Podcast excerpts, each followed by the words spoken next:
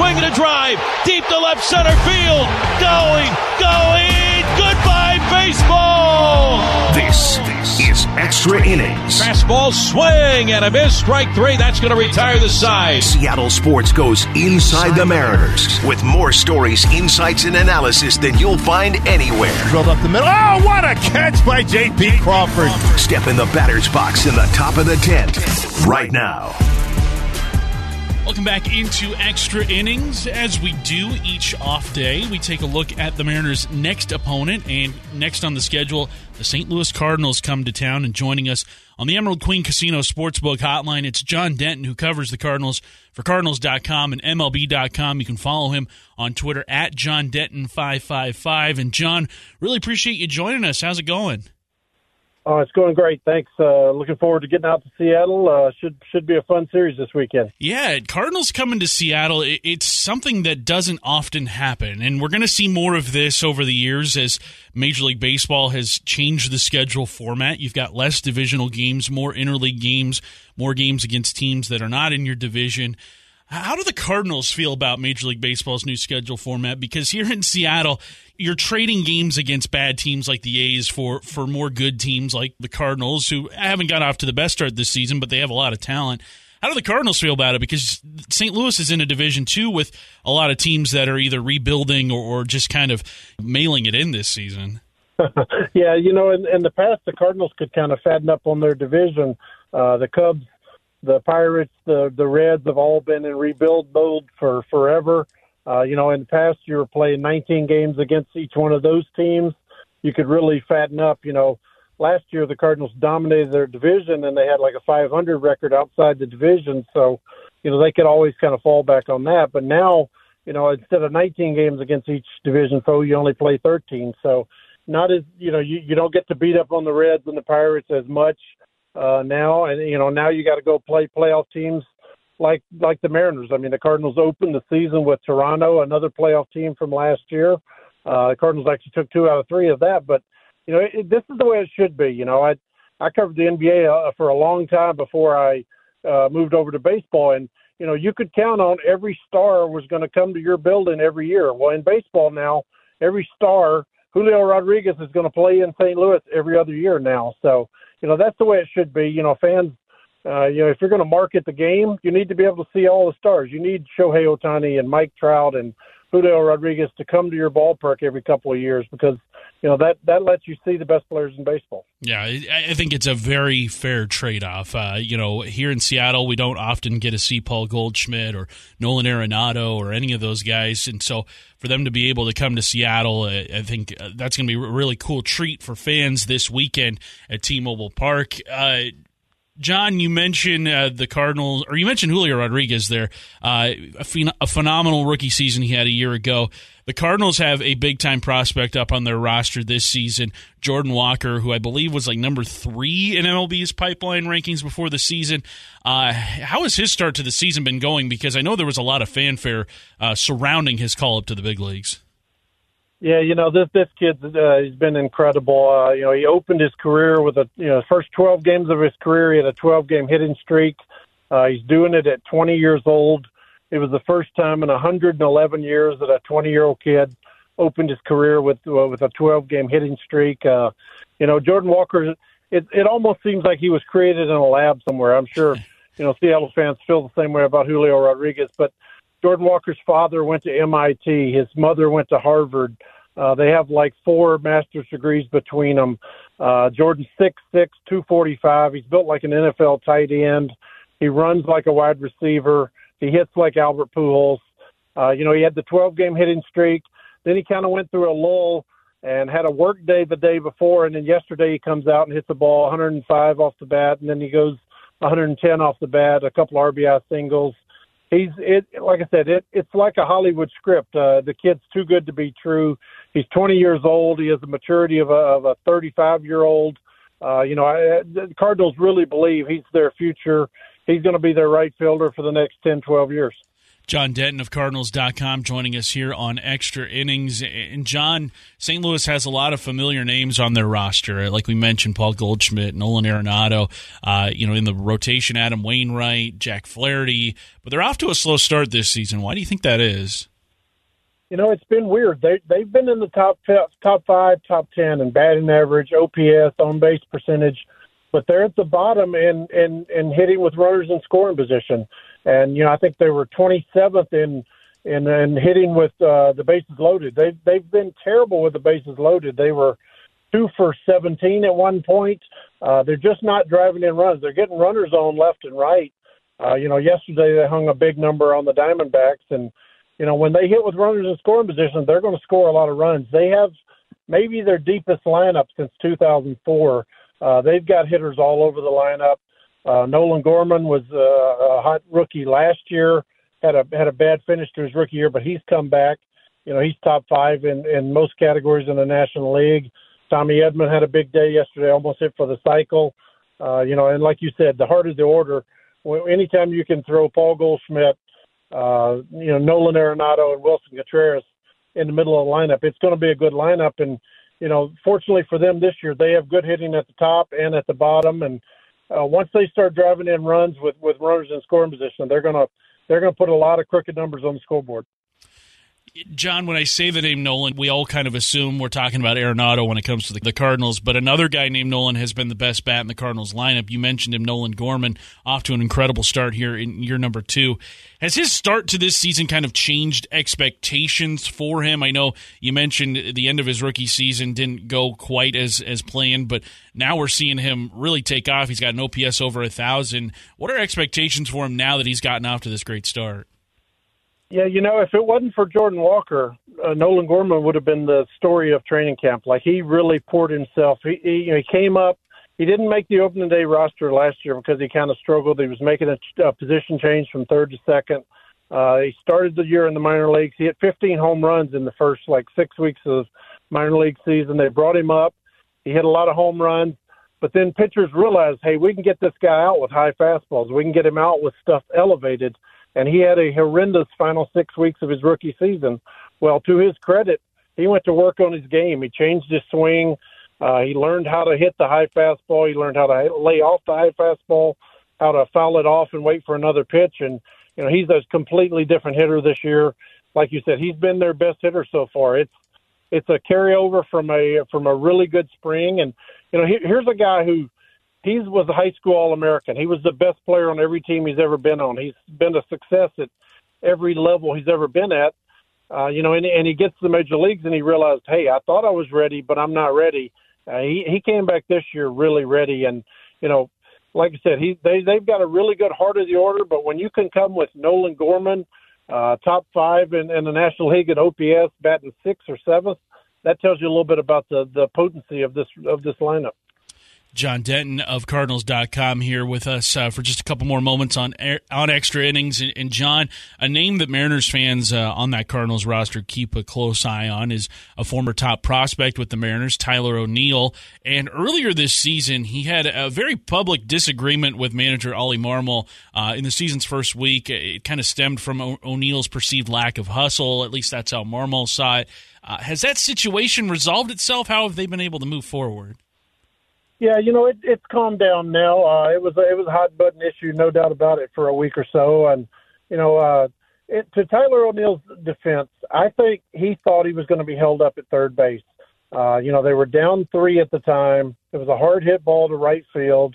Uh, probably the best throwing arm in baseball. Ronald Acuna had the ball, so Tyler thought he was going to be held up at third. Everything said hold him up at third, but he got the you know he got the go sign and he. uh you know, he, he was able to, uh, you know, they, he took off late. He was out by three or four steps. It was a terrible sin. He never should have been sent home. But, you know, Ollie Marmol took issue with it. And, and you know, later on, it kind of came out after, after it died down. It wasn't so much about that moment. They just want Tyler O'Neill to know that, you know, you got to run hard. You got to play hard regardless. Uh, they were giving him an audition early in the season. Tyler wanted to try to play center field. He's won two Gold Gloves in left field. He wanted to try to become a center fielder. So they tried to, you know, get the point across to him. Hey, you're getting this wonderful opportunity we expect you to run hard. We expect you to play hard on everything, not just not just when you're trying to score from second to home. Play hard all the time, and it was about a, you know, uh, the, that moment got a lot of focus, but really, it was about a whole a bigger subject of always play hard. And you know, Tyler's Tyler's not a guy who dogs it. Tyler's the guy who plays hard, and you know, he, when he gets a hold of the ball, I mean, he can hit the ball as, as far as anybody on this roster. He hit a ball 480 in in, in Colorado a couple weeks ago. So, you know, uh, I'm, I'm sure Mariner fans have kept up with him because he was a, you know, a former Mariner uh, farmhand.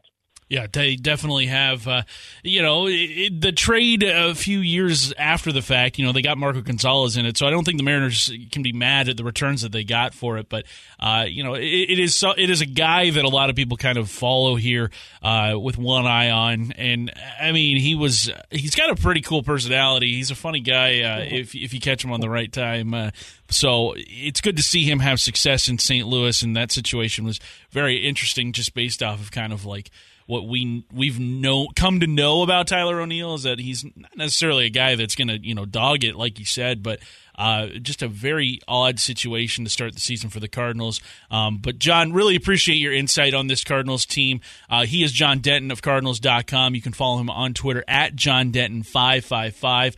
And uh, John, safe travels to you as you make your way up to Seattle this weekend, and uh, have a great time covering the series. Thanks for having me. I really appreciate it. Take care. I'm sure you've heard the name Perry Hill when it comes to Mariners infield work and the reclamations that he's done over the years with certain Mariners in their fielding. Well, who is Perry Hill? He joined the dugout on Tuesday with Michael Bumpus and Stacy Rost, and they got to the bottom of just who Perry Hill is and, and how he's able to work his magic with some of the Mariners' best fielders. That's coming your way next here on Extra Innings. Don't go anywhere. This is Seattle Sports and the Mariners Radio Network. You're listening to Extra, innings, Inside the Mariners on the home of the Mariners, Seattle Sports. Let me just tell you if you haven't made the dugout on Tuesdays from 1 to 2 p.m. Some destination listening if you're a Mariners fan. I suggest doing so. Every Tuesday with Bump and Stacy, a Mariners coach, a Mariners broadcaster, and Mariners insider Shannon Drayer. They all join for a an hour of all Mariners talk every Tuesday from 1 to 2. That happens throughout the course of the season. We've also got the Mariners Spotlight with Wyman and Bob. Three times a week, you will hear from one player uh, on this Mariners team. And also, you've got the Jerry Dipoto Show with Brock and Salk. You've got Jon Morosi on the station, Jeff Passan on the station. There's so much baseball coverage in addition to extra innings, in addition to the Mariners pre and post game show and the Mariners broadcast. Like there is no better spot than right here at Seattle Sports throughout the course of your week if you're craving some Mariners coverage and getting back to the dugout, which is every Tuesday from one to two. Mariners infield coach Perry Hill stopped by Bump and Stacy this week and, and discussed what his routine is like with a lot of these guys who is who are some of the coaches that have inspired him along the way and also him being an old school guy what does he think about today's day and age of baseball where so many guys are showing emotion and playing with such passion and such uh, you know outward expressions of joy and, and sadness and, and, and, intensity and all of that? What does he make of all of that? Here's perry hill to, to explain. We're all human right? We're all right. we're all not built the same way. So you know i i like personality. I like guys with an edge. So um no, it really doesn't bother me. Coach, um, I love it, man. You are the infield guru, man. Where where did you learn from? You know, everyone has has a teacher and and, and has a person who taught them. Where did you learn um, all, all the knowledge you have? Well, first of all, thanks for the compliment, but I'm I'm far from a guru. I just I'm just like all the other coaches. I just try to do my job. Uh, but I've had a lot of good influences over the years. Um, some names from the past that you may or may not recognize is Toby Harrah, Buddy Bell, uh, Don Mattingly, Scott Servais. Um, big influences on what I've done in my career. Hey, you've worked with uh, with a lot of guys who have taken big steps forward, and you have always been great about being like, "Hey, Ty France was always great. Geno Suarez was always great." But um, when you have guys come in, I mean, what kind of work do you do with them to help them kind of sharpen up? Uh, well, really, uh, it's the example I use is uh, we'll take like the skyline of Seattle. Mm-hmm. There's all different kinds of shapes, all certain sizes of buildings. You know, a lot of windows, no windows. Uh, so you know, all all the guys are different in some capacity, just like a skyline is. But all those skylines, no matter what their shape, size, or how they're built, they all have one thing in common, and that's a strong foundation. So I break things down uh, to a system I've used for years, uh, the success, and I uh, I think it's important to build that foundation, let them be themselves, and if something starts to go wrong, you have somewhere to go to fix it immediately.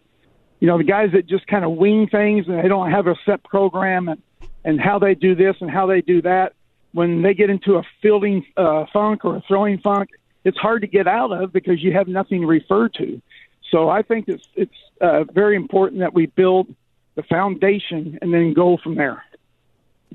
Coach, I look at JP, and I, I, might be wrong, but he looks stronger. He looks like he put on a few lbs, good lbs at that, and um, looks like he's he's prepared a bit differently for the season. I know we hear about his bad and what he did at Driveline. Have you seen any changes um, in his defensive play? No, I, I've always liked JP. I mean, he's a he's a starting shortstop on a pennant contending team. That's the way I look at him. Uh, he's won a Gold Glove, uh, and he's his mechanics are really really good. I don't really worry a whole lot about JP. I just make sure that uh, he, that foundation we talk about, we built that in 2019. He stayed with the program, and I just make sure that uh, you know I'm like a I'm like a tour guide. The guys are taking the tour. If they get off the path, it's my job to get them back on the path. and so, so JP is uh, one of those guys. Very seldom do I have to like push him back on the path. He's he's pretty well set in his uh, the way he does things and how he does them. What is pushing someone back on the path in terms of like what are some either drills, uh, things that you find that the infielders just in general kind of hate doing? Like it's just a chore. To be, you want me to be honest? Yeah. None. What? None. we all have a set schedule that they have to be here and do a set of drills before they stretch, and after stretch, we do a ground ball routine every day before Mm-hmm. batting practice. And they're all on time. They're all here. They're all ready to work. Um, yeah, I, you know the the thing about major league players, they want to know four things: what you're going to do, why you're going to do it, how you're going to do it, when you're going to do it. And so the first day of spring training, I let them know the answers to those four questions. So there's no question when they walk in the door every day, they know what they're going to do, why they're going to do it, when they're going to do it, how they're going to do it, where they're going to do it. And so that just uh, you know alleviates uh, alleviates a lot of problems. Coach, you've had a few stops in your career with the the Rangers, Tigers, Expos, Marlins, Pirates. Um, what makes Seattle different from those places? And obviously, you are a 2003 world champion. Do you see some similarities in that team and that organization? Um, do you see some similarizations with this team than you do with the 2003 team that you won a World Series with? Well, talented players help a lot. That's one thing, and, and the other thing though that that's really different than where some other places I've been here in Seattle is that there's no petty jealousies here. Everybody's pulling for everybody, uh, whether it be from the very top with John Stanton and Jerry, all the way down to everybody here in the clubhouse. Uh, there's uh, everybody's got the same goal, and we sit and talk. This is the most the most uh, organization communicates the most that I've ever been around. You know, there's there's uh, from top to bottom. I mean, Jerry and Justin come down, they communicate. Uh, Scott's always communicating with the coaches, uh, so there's there's never um, never any lack of uh, not knowing what's going on and why it's going on. And I mean, this is a, just a great situation. I would imagine that anybody who had the opportunity here, the coach here, would want to stay here, Hey, me included. yeah.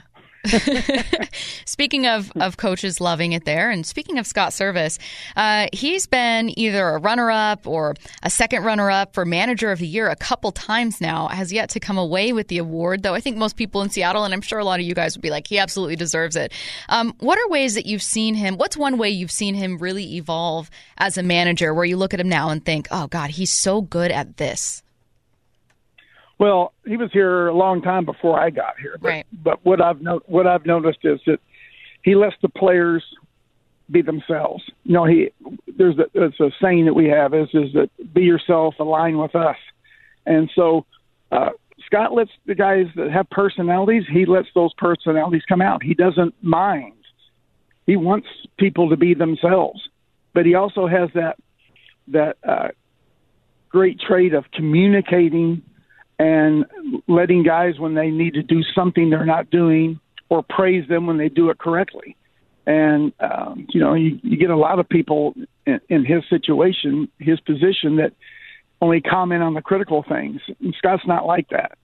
You know, he's the way I like to describe. He's firm, but he's fair. He's very fair. Coach, you've seen a lot of He baseball. He, he, he, excuse me. He should have won both years, by the way. In my Yeah, opinion. Yeah, we agree. we're with you there for sure. Coach, you, you've seen a lot of baseball in your day. How has the game changed for the better? What have you seen? Uh, well, I really like this pitch clock thing.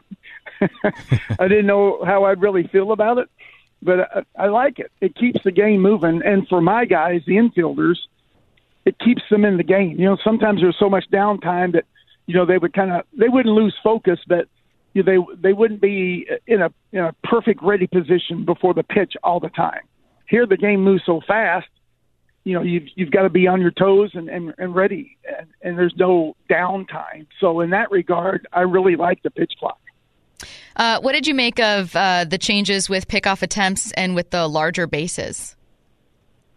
i haven't seen any effect of the larger bases Yeah. you know i was kind of toying with things during spring training how we're going to hold a runner on with the extra three inches we'll have to lean back and try to tag or or how we're going to straddle a bigger base you know on a, on a steal attempt at second or third but really haven't had any issues with that at all How So has it been, how Yeah. has it been watching um Jarred Kelenic this year? You know, the young man was brought up and sent down a couple times. Um, he's in his zone right now. Went 0 for last night, but that's ball, right? That's gonna happen. Um, how how's it been just watching the development of him and how he's handled his trials and tribulations?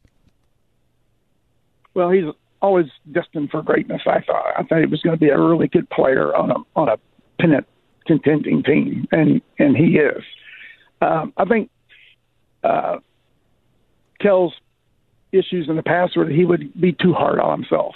You know, you're not going to get a hit every time up. You're not going to get a 15 game hitting streak all the time. And just to you learn to deal with that and, and play your defense and come back in and and uh, be ready to hit, separating the offense and the defense and uh, be ready uh, be ready to hit. Forget the last at bat. You can't change that, and go from there. And I think he's uh, really done a nice job of that. Kolten Wong, uh, kind of struggling to get going offensively, but we interviewed him prior to the season, and he was such a great interview. And I still find myself kind of rooting for him, you know, even though he, he just has yet to really get going. But you know him well, right? Uh, tell us a bit about Kolten, whether it be a first impression or, or just kind of who he is as a person. Well, I've always liked Kolten from the other dugout. Yeah. Know, we, I think we when I was with the Marlins, we we tried to get him there, and of course, uh, here uh, we tried to get him a few years ago, and just didn't work out. But we we finally got him, and he's a he's a great guy, hard worker. You know, he, he has won a couple of Gold Gloves and kind of had a down defensive year last year, and had some kind of some footwork issues, and um, you know, he asked uh, for me to go down to spring training early. He didn't want to wait till the official date. He wanted to get things started, get things ironed out. So when spring training, the games actually played, he was where he needed to be. And I thought that was, uh, you know, you don't you don't hear about stars doing that quite very often, and uh, that impressed me from the get go. But he's been a great student. He's listened. He's done everything we've asked. And I wouldn't be too worried about Kolten Wong in the long run. Make sure you're downloading the dugout. The very full hour of it you can download anywhere you get your podcast and also at seattlesports.com. Now, it's not too often we venture outside of the confines of T-Mobile Park here on Extra Innings, but there is a massive story Major League Baseball today involving the Oakland A's, and it looks like they could be headed towards Las Vegas in the near future. Relocation Major League Baseball, you hate to see it, but we will talk that next because here in Seattle, I think we're very intimately familiar with franchise relocations. We will discuss all that next. Take a listen to what Wyman and Bob had to say about that very topic earlier on Seattle Sports. Don't go anywhere. More to come here on the Mariners Radio Network. You're listening to Extra Innings Inside the Mariners on the home of the Mariners, Seattle Sports. 15 minutes from now, we take a look at some of the biggest stories in baseball with a round of pepper. That's how we wrap up every single edition of Extra Innings. But the biggest story in baseball, I think, deserves its own segment tonight on Extra Innings. And it's not often that we venture outside of Seattle for this show, at least before we look at some of the biggest headlines in Major League Baseball. But this one will have a huge impact on how things are, are ran in the American League West going forward. If you missed it last night, late into the night, it was odd the timing of this news breaking because so often, it, you know, stories happen throughout the day, the, the middle part of the day. But this broke pretty late at night that the city of Las Vegas and the Oakland A's had reached an agreement on a $1 billion land purchase uh, just off the strip in Las Vegas, kind of near where the Raiders play. And obviously, the A's have been in battle with the city of Oakland for a number of years. It feels like it's been probably at least 15 to 20 years that they have been button heads with the city of Oakland trying to get a stadium. Well, actually, I don't know if the A's were so much trying to get a stadium built in Oakland, but it, uh, the city of Oakland definitely trying to get a, a new stadium built there. Uh, but now with this purchase, it is almost a foregone conclusion that the A's are headed to Vegas at some point in the future.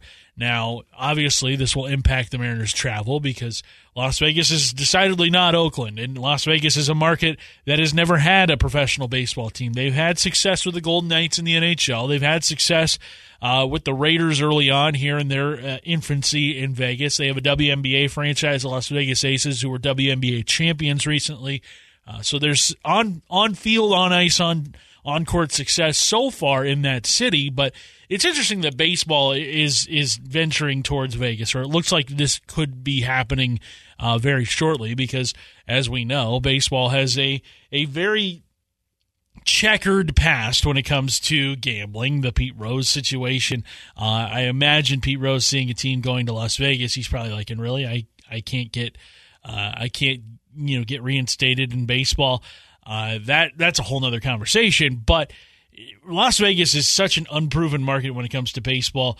Obviously, people will come to Vegas. It's a tourist destination for those who don't even have an interest in sports. But how will the A's work in Las Vegas going forward? And and really, you know, will this change how they're operated? Will this change how they, you know, spend their money in the off season? Because as we know, they are one of the most fiscally conservative teams in all of Major League Baseball, maybe the most. They're kind of the the you know they're the picture of penny pinching when it comes to Major League Baseball. So will this change how they operate? Well, Wyman and Bob dove into this conversation earlier today on Seattle Sports. So let's take a listen as to what they had to say.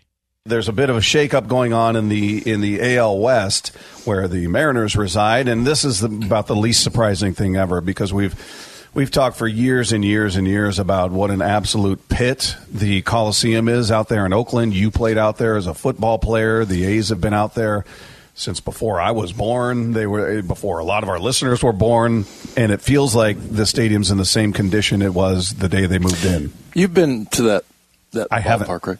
Oh, really? I have Yeah. not. I've I've only Yeah. seen it and heard firsthand accounts from many, many, many people. Much like Daniel Snyder, nobody on the other side going, "Yeah, it's being a little over exaggerated." It's pretty cool. No, I have not. I've No, not had a one at all. dissenting voice. No, it's uh, it's it's really that's where I played my very last NFL game in front of That's those lovely lovely people. That's a shame. Yeah. Don't you wish you could have gone out at you know a Mile High Stadium or you know Yeah. some you know I don't know some some place that's got some history and some some Well- majesty to it. Instead, it's that. Yeah, it was like uh, it was kind of like my career. It was very fitting that it ended like basically my career ended at the dump. with sewer problems and No, I was Yeah. out there as a broadcaster in what 2018, I think. Well, we went down there, you know, whenever in the preseason we would we would go down, and I think it was like four or five years ago. It was the exact same carpet and everything from the the time that I played. You know, it was like indoor outdoor carpet everywhere. All of the, you know, like all the lockers are they're not painted the same color. You know, when you go up into the the uh, the booth up for the media stuff, it's kind of like. I've been on a battleship before, you know, just Yeah. like a tour where it has like those raised, like you have to step over the yeah threshold. to get into the next room or whatever. Yeah, yeah. It's just it's just awful there. So, and then you know, but I, I would say this: they're going to where they might have the most beautiful ballpark anywhere because that's what they do in Vegas. That you know, I went down to that. What is it? Al- Alliant or Allegiance? Al- Allegiant Stadium. Allegiant Stadium. And other than not being able to find the damn press box and nobody could give me uh, directions, it was like it was a really it's a really well done beautiful place and then you're in vegas and you know they got like wayne newton up you know saying something about go raiders they get all these performers through there so i guess for the a's basically you're going from the the very worst to uh, to what could possibly be. I mean, the A's. It's like an old high school, basically uh, an old high school locker room, everything about it. To now, you know, you're just off. I guess the land is like it's 50 acres, like right off the strip. Yeah, well, that that's why we're bringing this up. Is uh, the A's have signed a binding agreement to purchase land near the Las Vegas Strip, and they intend to construct a major league ballpark there. That, according to their team president, the agreement is for a 49 acre site owned by Red Rock Resorts, which is the parent company of Station Casinos. Um, they're- they said they're going to. It's a 1.5 billion, 35,000 seat stadium with a partially retractable roof that would be built on site uh, adding, you know, that other developments like restaurants and an amphitheater are being discussed. Actually, thirty-five thousand. That's not a big stadium in terms of capacity, because I think I'm pretty sure T-Mobile is what forty-seven. Yeah, I, I thought it was in the mid 40s somewhere. Yeah, yeah. So it's. I mean, that's not a in terms of capacity. That's not a huge place, but they're they they purchased that, and it's I guess like it's a mile and a half from wherever um, Allegiant Stadium is out there. So you know the and the you know the uh, the mayor of Oakland is very upset about this whole thing. Uh, saying, I'm deeply disappointed the A's have chosen not to negotiate with the city of Oakland as a true partner in a way that respects the long relationship between the fans and city and the team. Yet it's clear to me the A's have no intention of staying in Oakland and have simply been using this process to try to extract a better deal out of Las Vegas. I'm not interested in continuing to play that game. Uh, the fans and our residents deserve better. So, as far as why it didn't work in Oakland, I, don't know whose fault that is, but it's been going on forever. Nobody shows up to their games. That place looks bad on TV. TV can dress up anything. You know, they can right. you know use angles and things to make it look more full than it is or look better than it is. You look there when you watch an A's game there, the the outfield looks like it's dark. Like I always want to ask the outfielders, is it hard to pick up the ball Yeah. out there because it seems like it's Terrible. it's decidedly darker in the outfield than it is in the infield, and it's the lighting strain. It just seems like a depressing, dank, empty place. Which Yeah. kind of fits the team that they've they've got a three win team out there right now. I mean, it's just everything about it is bad, and I feel bad for the hardcore A's fans that that make the trek out to that stadium. But this has got to be the least surprising story ever. Yeah, that's where we differ, Bob. I do not feel sorry for their fans there, uh, because every time we watch a game, there has to be there's a guy with a whistle and there's a guy banging a drum. Yeah. and it just c- constantly, and then somebody's got like a, a tambourine or something. Uh, yeah, it's just. But yeah, you're right. I mean, I, there's probably people that've been going to games there for their whole lives, and you know, um, it's it's kind of a shame for them, but there's just like you said, there's just not that many people out there. I mean, one thing I thought I feel like the Raiders, you know, they had a, a better following. I think it was a little tougher for their fans that, you know, to to see them leave. But um, by the way, you were saying, uh, yeah. The opening day against Cleveland, the Mariners forty five thousand two hundred and sixty eight, Okay. and then opening day for Cleveland is they're at thirty. I think they were a sellout, thirty four thousand. So it'd be about like Cleveland's stadium there as hmm. far as capacity goes. So, but I'm sure everything is just going to be tricked out and it's going to be much much nicer. Just think, I mean, look, the players. I mean, they're they're having to go into that same building every day. I mean, how happy would you be? I don't know. Maybe there's people that are entrenched there in Oakland. I'd be surprised, but you know, Vegas is like one of those destinations now where everybody's buying houses there. I have a friend that's moving, uh, Microsoft family, and they're like, "Yeah, we're going to retire down in Vegas." I mean, it's starting Yeah, to become one nice weather. Yeah, one of. But you know, in the summertime, it's it Well. gets really hot. yeah, it's You don't living get in the- Phoenix. Yeah, you don't get the seasons and everything like that, but uh, just you know this this whole project's going to be right off the Vegas Strip. Uh, Like I said, I think it's going to be it'll be a, a cool place, and I'm sure they'll do it up right. Well, hopefully, hopefully their owner will feel compelled to increase their payroll above the forty millions, maybe an inch into the fifty million, sixty million dollar range. If he gets a one point five billion dollar stadium, he better put a representative product on the field. That would be if I were an A's fan. I would be demanding that. I mean, that's that's you know, also part of the problem. You remember Moneyball? If you were there Oh, yeah. asking him, Bob, he would say, "What else you got?" Yep. Remember Yep. that when he's, "Come on, I can't leave here with without some money." He's like, "What else you got?" Yeah, yeah. They they they need to uh, definitely change their approach if this is what's happening. One segment to go here on this Thursday evening. Really appreciate you tuning in. When we return, it's around to pepper some of the biggest headlines in Major League Baseball from this week. We talk about those coming up next. Curtis Rogers with you on Extra Innings on Seattle Sports and the Mariners Radio Network. You're listening to Extra Innings Inside the Mariners on the home of the Mariners, Seattle Sports. Welcome back into Extra Innings. Curtis Rogers with you for one final segment. Really appreciate you making this a part of your Thursday evening. Download every hour of every edition of Extra Innings on the Seattle Sports app and also at seattlesports.com. But let's take a look around some of the biggest stories in baseball. We begin in New York, and yesterday, Max Scherzer ejected for having illegal substances on his hands during a game. Now, what's so notable about this is that he easily becomes the biggest name ever ejected for this, and he gets an automatic 10 game suspension. Here is what Scherzer had to say post game yesterday about his ejection. What did Phil say after you clearly explained that to him on the field? He said, My hand's too sti- sticky. And I said, I swear on my kid's life, I'm not using anything else. This is sweat and rosin. Sweat and rosin. I keep saying it over and over. And they touch my hand, they say it's sticky. And I, like, yes, it is because it's sweat and rosin. And they say it's too sticky. It's not, and it, it, they threw me out because of that. Obviously, a very vehement denial from Max Scherzer. Now, an interesting part in that question is when the reporter asked, What did Phil say? Phil being home plate umpire Phil Cuzzi. Now, get this. Of the other two ejections in Major League Baseball since the, the emphasis on the rules back in 2021, the other two, obviously, we know Hector Santiago here in Seattle. That was a, a big talking point for a couple weeks uh, following his suspension for the illegal substance. And then Caleb Smith, another pitcher uh, who got popped for it uh, in that 2021 season. The home plate umpire, umpire on all three occasions is Phil Cuzzi. Interesting. Hmm. I wonder if that's just merely a coincidence or if that is an umpire that is just trying to lay down the law maybe a little too hard. Because if he's the only umpire so far that has suspended anybody for this or has ejected anybody for this, I wonder if it's as big of an issue as it's being made to be. Now, there are clearly guys that doctor up the ball out there. James Karinchak of, of the Cleveland Guardians, probably chief among them.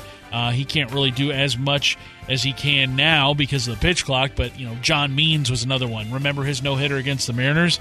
That dude was doctoring the ball up every every pitch in his glove, just going to town on that.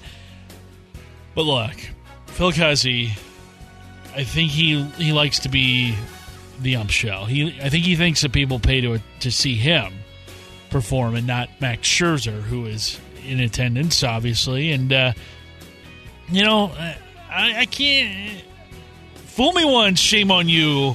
Fool me twice, well, can't get fooled again. That was a former president of ours who said that. Also in Major League Baseball, Madison Bumgarner has been designated for assignment by the Arizona Diamondbacks. They will eat the remaining $34 million owed to him. He signed a five year deal back in 2019 with the D backs.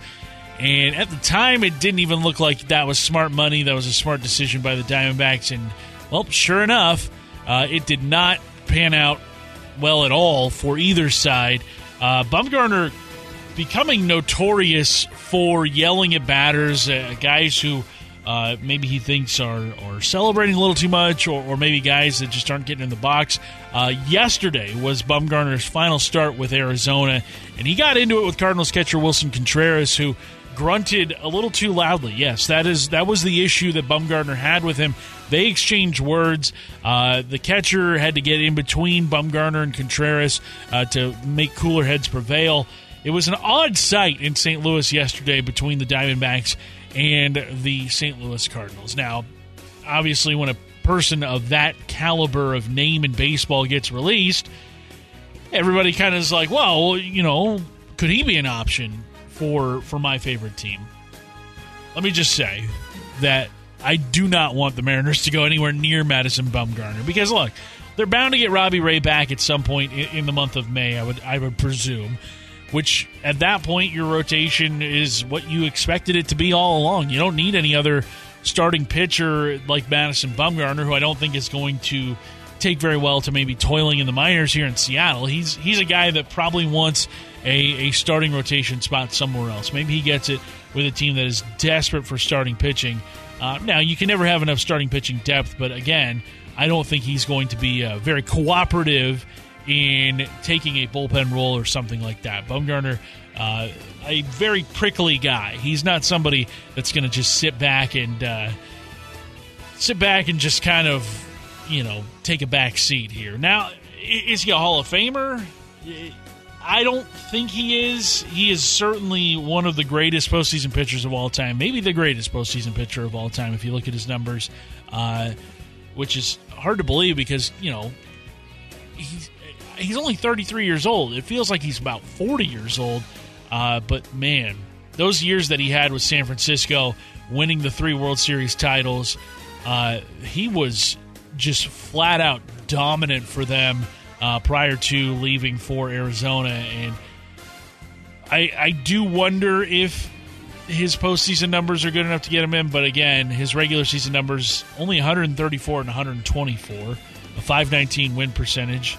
Uh, has just over 2,000 strikeouts. Certainly one of the best lefties of his era, but he had a very short, short window. Uh, tw- age 29 was probably his best or his last best season. Uh, in his 30s, he has really seen his production drop off uh, in a big way with the Diamondbacks. Uh, the best record he had in a season with them, the most wins he had in a season with them was seven. Uh, I don't think he is a Hall of Fame worthy pitcher, but again, one of the greatest postseason pitchers of all time. Let's take a look at his postseason numbers. Yeah, eight and three with a two one one ERA and 102 innings pitched. Uh, in the World Series specifically, maybe the greatest World Series pitcher of all time. 36 innings pitched, a .25 ERA. A .25 ERA in 36 innings pitched in the World Series. 4 0. He had a complete game shutout. Uh, he was he he was automatic in the World Series, but I don't I don't think he's ever going to get back to that stage in his career. Also in Major League Baseball, guess who's back in baseball after injuries and a 80 game PED suspension? The Padres star Fernando Tatis Jr. tonight is his first game back in San Diego's lineup. You've got a lineup that features him, Manny Machado, Xander Bogaerts, Juan Soto, Nelson Cruz. I mean, there are names on names on names in that Padres lineup it feels like this San Diego team has maybe the the biggest boomer bust potential of any team uh, in Major League Baseball. I, I, think they are going to get it right, and uh, you know they're nine and eleven this season. They play the aforementioned Diamondbacks tonight in a four game series that begins uh, in Arizona, and then they go to Chicago and play the Cubs. Look, Fernando Tatis Jr., one of the most scrutinized baseball players that I can ever remember. But look at his numbers in AAA. At one point, he was 10 of 11 on his rehab assignments with six home runs. That's stupid. That's stupid good. Uh, the fact that he was able to put up those kinds of numbers in AAA tells me he's probably not going to have a, a, a long reacclimation to the big leagues. Now, one guy who you got to be concerned with in that San Diego lineup is Juan Soto, only hitting a buck 94, 372 on base percentage, still has a 790 OPS, but I mean that's not who you give up, you know, six prospects for. That's not who you fork over a, a 500 million dollar extension to. Uh, really kind of tanking his value here 20 games into the season, also how he ended last year. And then finally, the best news of the day in the baseball world. This comes to us from Chicago White Sox closer Liam Hendriks. Incredible news. Uh, he announced today that his cancer is in remission. In January, Hendriks was diagnosed with non Hodgkin's lymphoma. He finished his chemotherapy treatments back on April 5th. Uh, just great to see him smiling. Great to see him uh, past this for now. And, and you just hope and pray that this continues and he's able to live a, healthy, normal life after all this. No official timetable on his return to the mound, but the White Sox were optimistic about a return this season as they've not placed him on the 60 day IL at any point this season. So, uh, congrats to Liam Hendriks and his family. Uh, I know Liam is, somebody who Ryan Rowland-Smith has done podcasts with before.